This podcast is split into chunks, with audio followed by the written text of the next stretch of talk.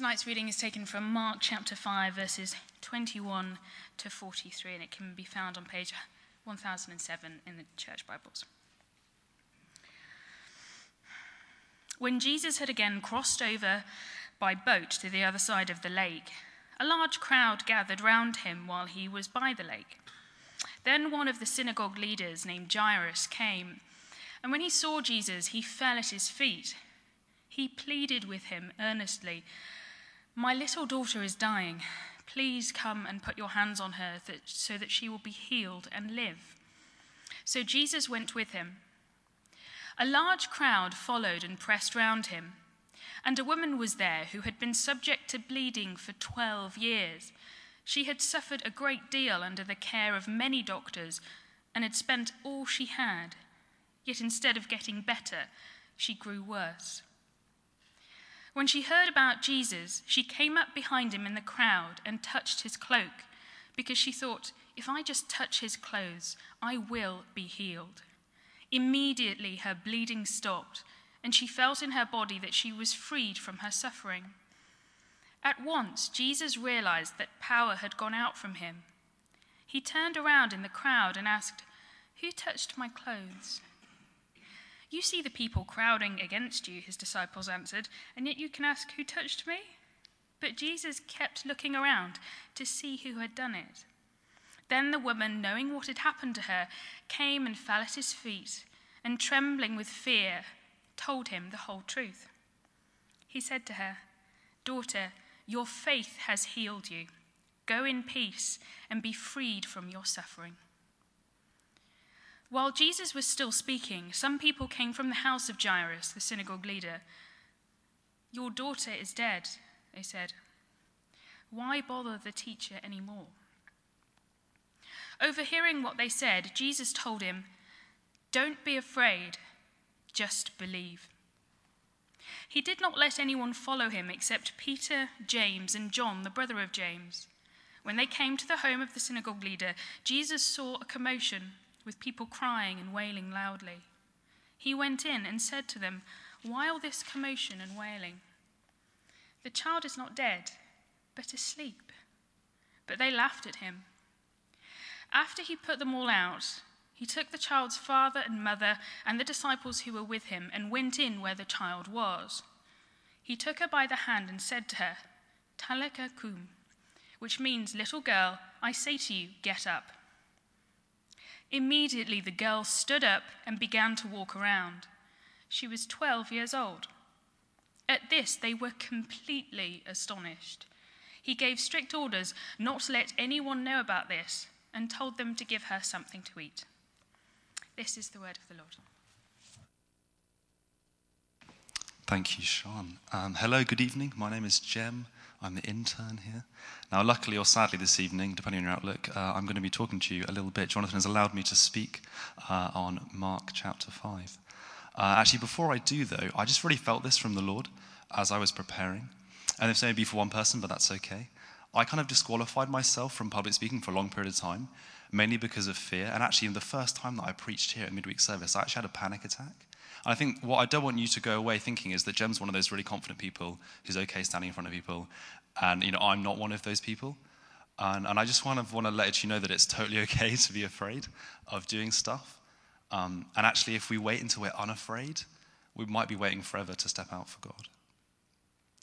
Should we pray to start? Yeah, Father, we thank you for this word. We thank you for who you are, Lord, and we pray that as we learn a little bit more about you and your nature, we might learn a little bit more about ourselves, Lord. Amen. So, yeah, we're looking at the book of Mark today. Um, and, well, according to Jonathan, this may be true, maybe not, who knows? Uh, Mark is the um, nephew of Peter, the disciple. And uh, the book of Mark is basically an eyewitness account of Peter with Jesus kind of written down. I love the start of it. In Mark 1 1, uh, it says the beginning of the good news about Jesus, the Messiah, the Son of God. I like that it says the beginning. It suggests that beyond the timeline of the book, there'll still be good news about Jesus, which sounds good to me. Um, And specifically today, we're looking at Mark chapter 5. And in Mark chapter 5, it's Jesus raises a dead girl, as we know, and uh, heals a sick woman. Sounds like a pretty good day in the office to me. so this evening, I'm basically just going to track through that passage, if you like. And I'm also going to give you a few stories about times when I have seen God heal people. So before I did this, before I was an intern here, I was a geophysics student in London. Um, and I used to live in London Bridge, and I went to uni at Euston. Now, sometimes I took the bike, and sometimes I took the tube. On this particular day, I took the tube. And outside the station, at the end of my day, I see a couple walking towards me, and I'm walking towards them. And this may have happened to you before. I felt like the Lord wanted me to pray for the man of the couple. And as I'm walking towards them and they're walking towards me, all of this stuff goes through my head about why this is a bad idea. I think, oh, what if they don't like me? What if I say the wrong thing? What if, you know, they, I push them further away? And by the time that's happened, they've already walked past me. I'm sure you can all probably relate to that. Maybe that's all happened to you. It's definitely happened to me many times. uh, there's also a lot of construction work that happens in London. And one day I was walking home to my flat from London Bridge station, and there, I saw a construction worker where he was a security guard outside a construction area because it's London and they have to make sure people don't do naughty things. And I said, God, make me brave. And I walked up to him. I asked him how he was. He said he had pain in his back because he kind of stands here all day for eight hours and don't need to be prophetic to know he might have pain in his back. And I asked if I could pray for him, and he was like, Yeah, sure, you can pray for me. And I put a hand on him. I said, You know, in Jesus' name be healed. I just pray that you bless this man. I didn't see any healing in that, that moment. Um, and I walked off, and that was, that was it. And I think what's interesting about those stories is they actually happened exactly the same day. They happened right after each other and exactly the same time. And I think the point I'm trying to make is there aren't just some people that are amazing street evangelists and never get scared and always do it, and there aren't other people that are always scared. I think we're actually both people depending on the situation. And I think there's general, generally some kind of things that I've learned about praying for people on the street. I think First of all, it's always his mission, it's not ours. and we can always have good intentions, we can always show love, we can always show compassion, but it's up to him if we should pray for somebody, it's up to him if somebody gets healed. Now, many times in London, I took the tube, as you might imagine. And there was often times when I felt like God wanted me to pray for somebody, but I wasn't really brave enough to do it. And so I kind of pray for them in my head. I'd be like, oh, Father, I just thank you for this person. I pray that you bless them. And I just pray that you find somebody else to pray for them today. And I think I learned not to be clever with God. And actually, a better way of praying is, you know, Father, I'm sorry that I'm scared. I just pray that you make me brave today. And I just pray that you help me to love that person. And God is amazingly faithful when we're real and when we're honest with God. How honest are we with God this evening? And there's also, I think, something else about healing is that in Acts chapter 3, I know I'm jumping around a little bit, sorry. In Acts chapter 3, Peter uh, is walking to the temple courts uh, and he's walking through this gate. It's called Beautiful, is the gate, and there's a beggar that's placed there every morning uh, to beg off people who are walking in. And this beggar asked Peter one morning, you know, do you have any coin? And Peter says this amazing line. He says, Silver or gold I do not have, but what I do have, I give to you. You know, take up your mat and walk. It's one of the first miracles that we see the disciples doing. Now, what's interesting about that story is that Jesus would have walked past that every single day. He would have walked past that gate every single day. He would have seen that beggar. And we know from John 5 and we know from John 12 that Jesus only ever did things that the Lord told him to do. He only ever said words that the Lord told him to say. So if God had told Jesus to heal that man, he would have been healed, but he didn't. And so I guess the point I'm trying to make is that it's always his mission and not ours. And we have to ask before we pray for people. I remember the first time that I ever saw somebody got healed on the street. I used to live in Camden, uh, in London, and every Sunday morning I went for a run around Primrose Hill and Regent's Park. And this one particular morning at the top of Primrose Hill, I see a guy with crutches, and he's got a cast on his kind of ankle.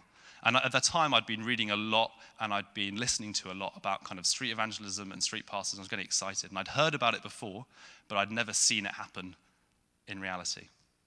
And I asked God to make me brave. And I plucked enough courage to walk up to this guy, a bit sweaty in my running kit.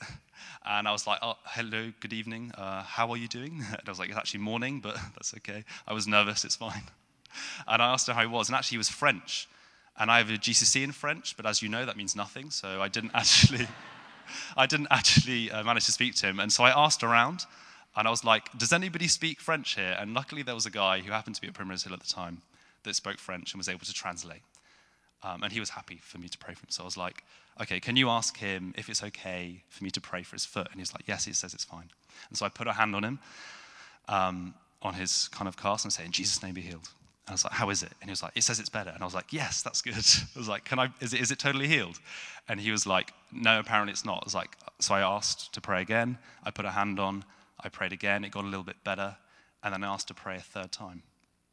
And on the third time that I prayed for this man, it was totally healed. And he was walking around without his crutches. And he gave me a hug. and he smiled at me. And he walked off without the crutches. And that image is in my mind every time I see somebody with crutches now. I'm like, oh my goodness, I believe. I've seen you do it before. I know that you can do it again. I think the main thing for me in that was actually that God wanted to use me. And I didn't have to be one of these super Christians that I'd read about online or seen or heard. I could just be a normal Christian. I just had to be a believer and God would use me. It actually really affected me. I remember finding a place in Regent's Park where nobody else was. And I remember just sitting down and just crying before Him because I guess I disqualified myself because of insecurities that God would want to use me to heal people. And that kind of led on, if you like, for me to praying for more and more people. I kind of built in confidence, I built in confidence, and I grew. And luckily at university, I got to be part of the tennis team. And at the start of every year in our tennis team, we used to hand out kit. Um, it's kind of with UCL on it, so when we're playing other universities, they know that we're UCL. Um, and I was handing out the kit on a Wednesday lunchtime. Every Wednesday afternoon, we play sport normally in London, in uh, London, London unis, all unis. I happen to be in London. Um, and a guy was walking towards me. Normally, he's supposed to be in kicks about to go to training, but he's not. He's on the tennis team, and I'm handing out his kit, and I ask him how he is because he's not in tennis kit, and he should be. And he says that he's hurt his knee um, playing football at the weekend. And I offered to pray for him. Now, the tennis team were quite blase at this time because they'd been around me for a few years. So they knew I was going to, every time they were injured, I was going to offer to pray for them. So he was like, Yeah, sure, you know, you go, you pray for me, it's fine. And I put a hand on him and I say, In Jesus' name, be healed. And all the pain went in a moment. And he was completely, he went white as a sheet. He's completely freaked out. He's a PhD um, computer science student.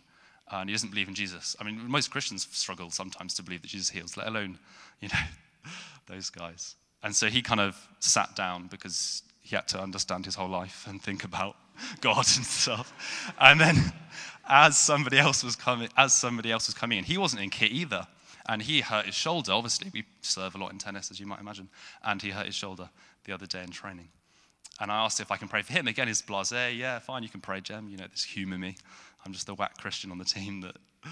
And I put a hand on him, and he gets totally healed in a moment. And then the other guy sitting down says, Jem, are you a saint?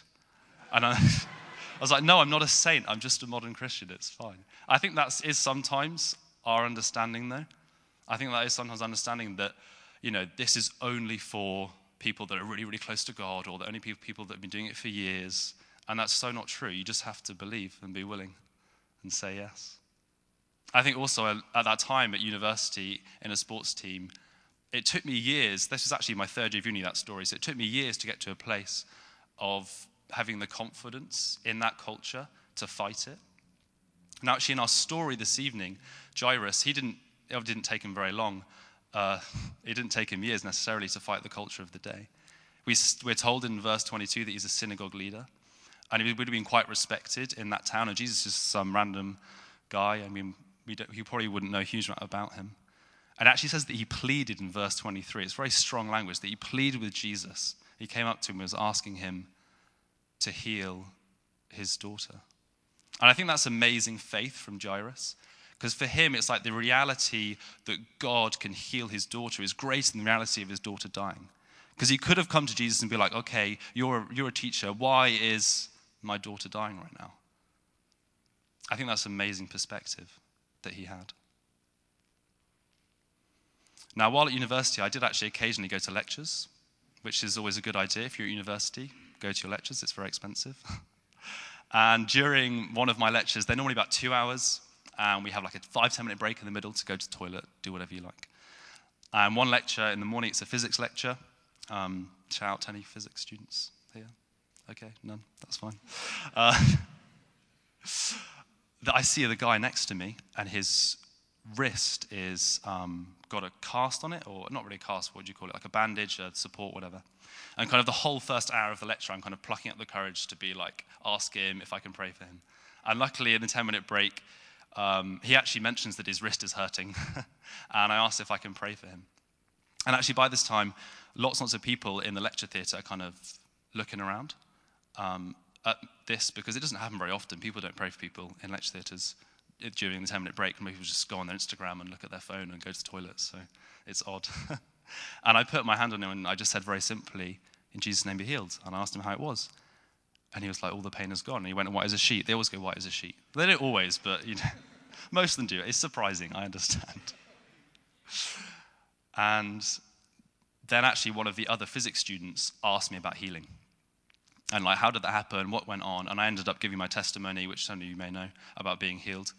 And i ended up kind of preaching if you like to this lecture theatre. It was yeah god made me brave in a moment. I can't imagine doing that right now but you know he met me and i was grace in that point.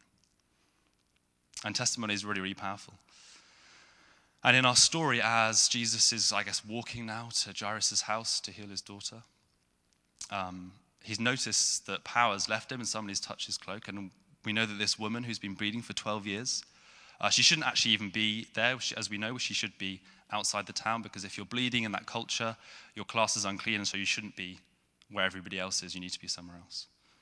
Um, and she touches the other cloak and she's totally healed in a moment. Again, for her, the reality that God could heal her was greater than reality of her illness. And I'm sure if you've had an illness for 12 years, it's pretty real to you. But she still believed, and she had the faith to reach out and believe that it was possible for her to be healed. Even after 12 years, every single day having that, that is amazing faith. And Jesus, in verse 32, it says that he kept looking around to see who had touched him. See, for him, it was really, really important, not simply that just she, he had to make sure that the woman now in the community was seen to be clean, but he wanted to give glory to God. He wanted to show the people that God had healed her and he wanted to raise people's faith. And so testimony is really, really important in healing, I think. Now, I also, um, when at university, I went to church occasionally, which was always a good idea. If you're at university, go to church occasionally. And there was a 6.30 service I used to go to. And at this 6.30 service, at the end, most students knew we went to the pub. And I walk to this pub, and as I walk in, there's a man there with crutches. Now, what do I do every single time I see somebody with crutches? Now I'm like a homie beacon, like, I believe they can get healed, and I get really excited. Um, he's wearing a suit. This is South Kensington. It's quite a nice area. He's probably, he looks quite wealthy. He walks up to the bar. I walk up to the bar, ask him how he is, how he's doing, and offered to pray for him. And he's really, really adamant that I'm not praying for him he is very, very strong that Christianity and religion is a load of rubbish and he doesn't want anything to do with it. And I push quite hard. I'm like, mate, it's going to take five seconds. It's either you're going to be healed, you're not going to be healed. Humor me, please. Um, and he still says no. And I kind of I push way further than is probably socially acceptable. I don't know what came over me, but I felt so strongly that God was going to heal this man. I don't know why. Sometimes that happens, and you're just so convinced that Jesus is going to heal him. Maybe it's because I still have that picture in my head that I have faith for that now, you know people with crutches. um, and I put a hand on him. Always ask as well, I should probably say that. Always ask to put a hand on strangers before you pray for them. It's always a good rule. You may, you may already know that. I just, and I say, in Jesus' name, be healed. I don't have to say too much. And nothing seems to happen in the moment. And he goes to the bar, I go to chat with, chat with my friends. And we're chatting for five minutes, maybe. I don't know. And I get a tap on my shoulder, and I turn around. And it's the guy. He's white as a sheet again. And and he says, I'm sorry to interrupt you, but um, all the pain in my, my leg has gone. It's like, what happened? And I ended up chatting to him for kind of 30 minutes or so, which was interesting. He was a good, good man.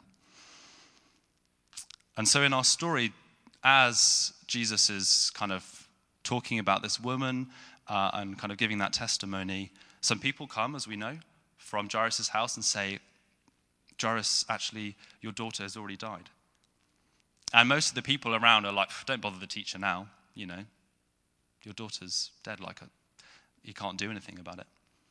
And Jesus says something amazing. He says in verse 36, I think, it says, Do not be afraid, just believe.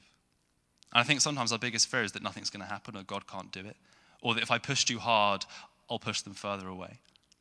And I think Jesus just says to us, Don't be afraid, just believe. I also used to ride the tube a lot in London, as you might imagine. And there was one time I was riding the tube, and I'm standing here, this is how you ride the tube. and there was a guy to the left of me. He's sitting down. Now, most people on the tube don't want to be disturbed. This guy definitely did not want to be disturbed. His eyes were shut. He had headphones in. He was leaning back. He's basically sleeping. Some, you know, most people don't want to be disturbed, but this guy was the wrong person to be disturbed. And I, I felt like Jesus told me he had pain in his left knee, and I was really annoyed at Jesus. I was like, Jesus, of all the people on this tube, this man does not want me to disturb him.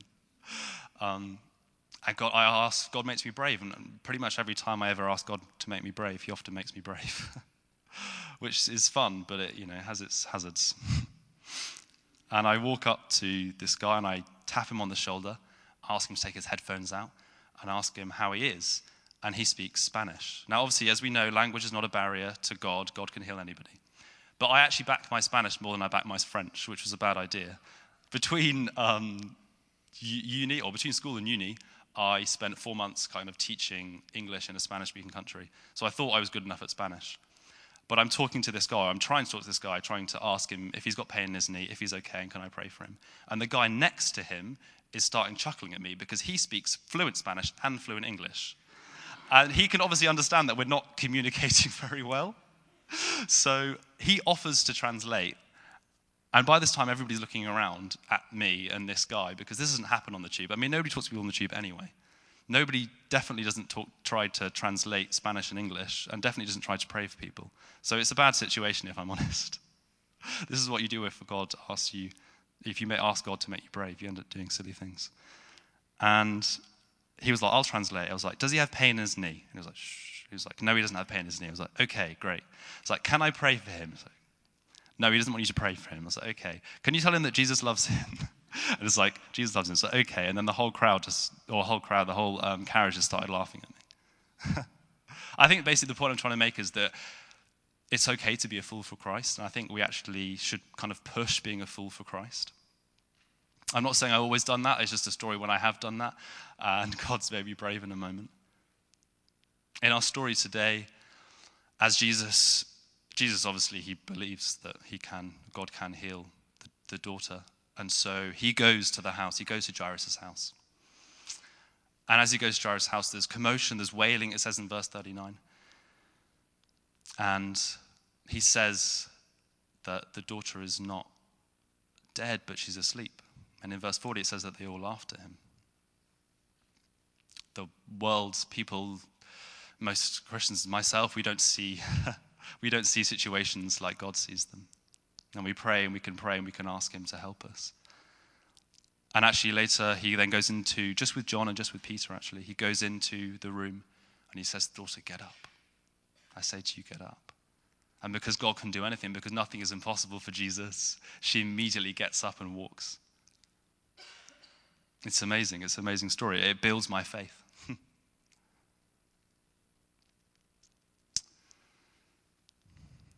And I think often our biggest fear is that we will get laughed at. Our biggest fear is that we'll say the wrong thing. Our biggest fear is that we'll end up pushing people further away. Our biggest fear is that they won't get healed, and then it will make our faith lower and their faith lower.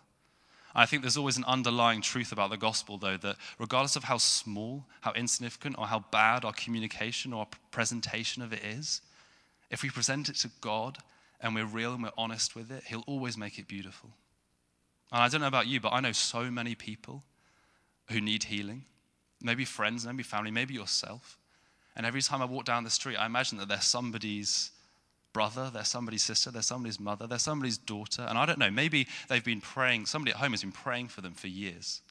And wouldn't it be amazing if somebody you know you've been praying for, who isn't Christian, who does need healing, said that they met a Christian today? And they prayed for me and I got healed and I met with Jesus. I think that would be amazing.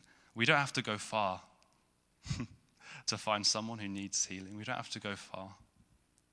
to find someone who needs love. We don't have to go far to find someone who needs Jesus. Would you guys stand with me?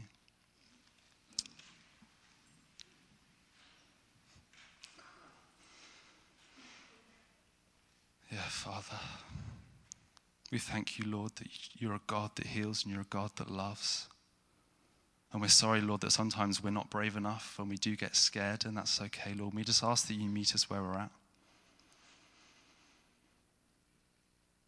Lord, and we ask your Holy Spirit to come right now. Holy Spirit, come.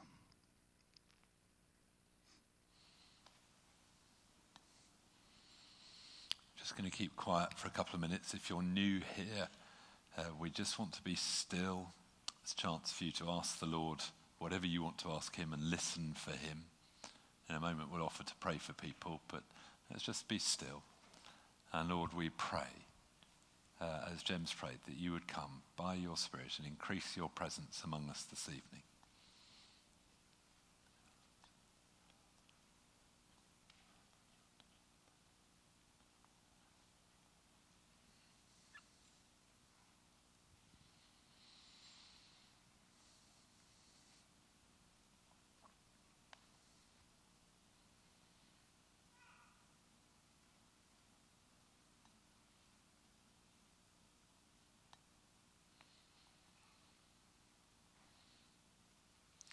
We would love to offer to pray for people for any reason, but particularly if there's something that you need healing for, we'd love to pray for you.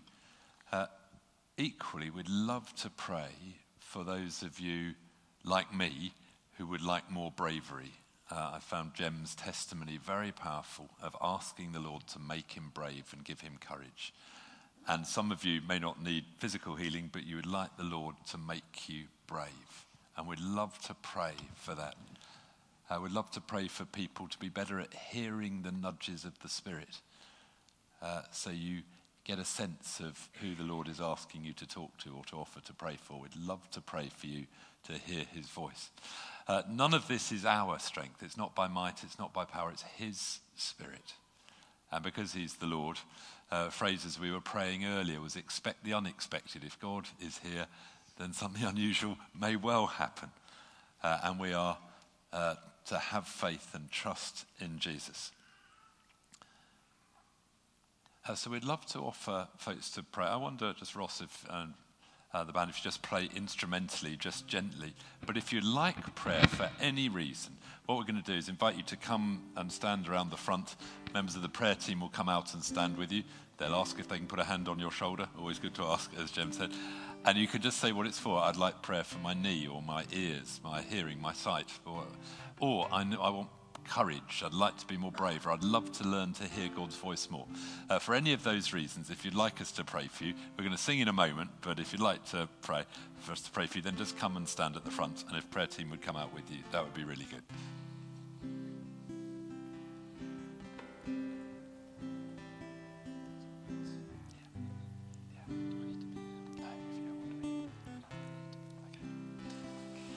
Come and stand up. There's lots of us, I think loads of us need boldness and courage, and lots of us have probably got things we'd like someone to pray for. So come front left, front right. If we can have lots of prayer team, just come and offer. If we can, men with men, women with women, just offer to lay a hand on their shoulder and pray. Uh, if that's not you and you, you're just here this evening, would you pray for all these people? In a moment, we're going to join in singing to God together as the praying goes on.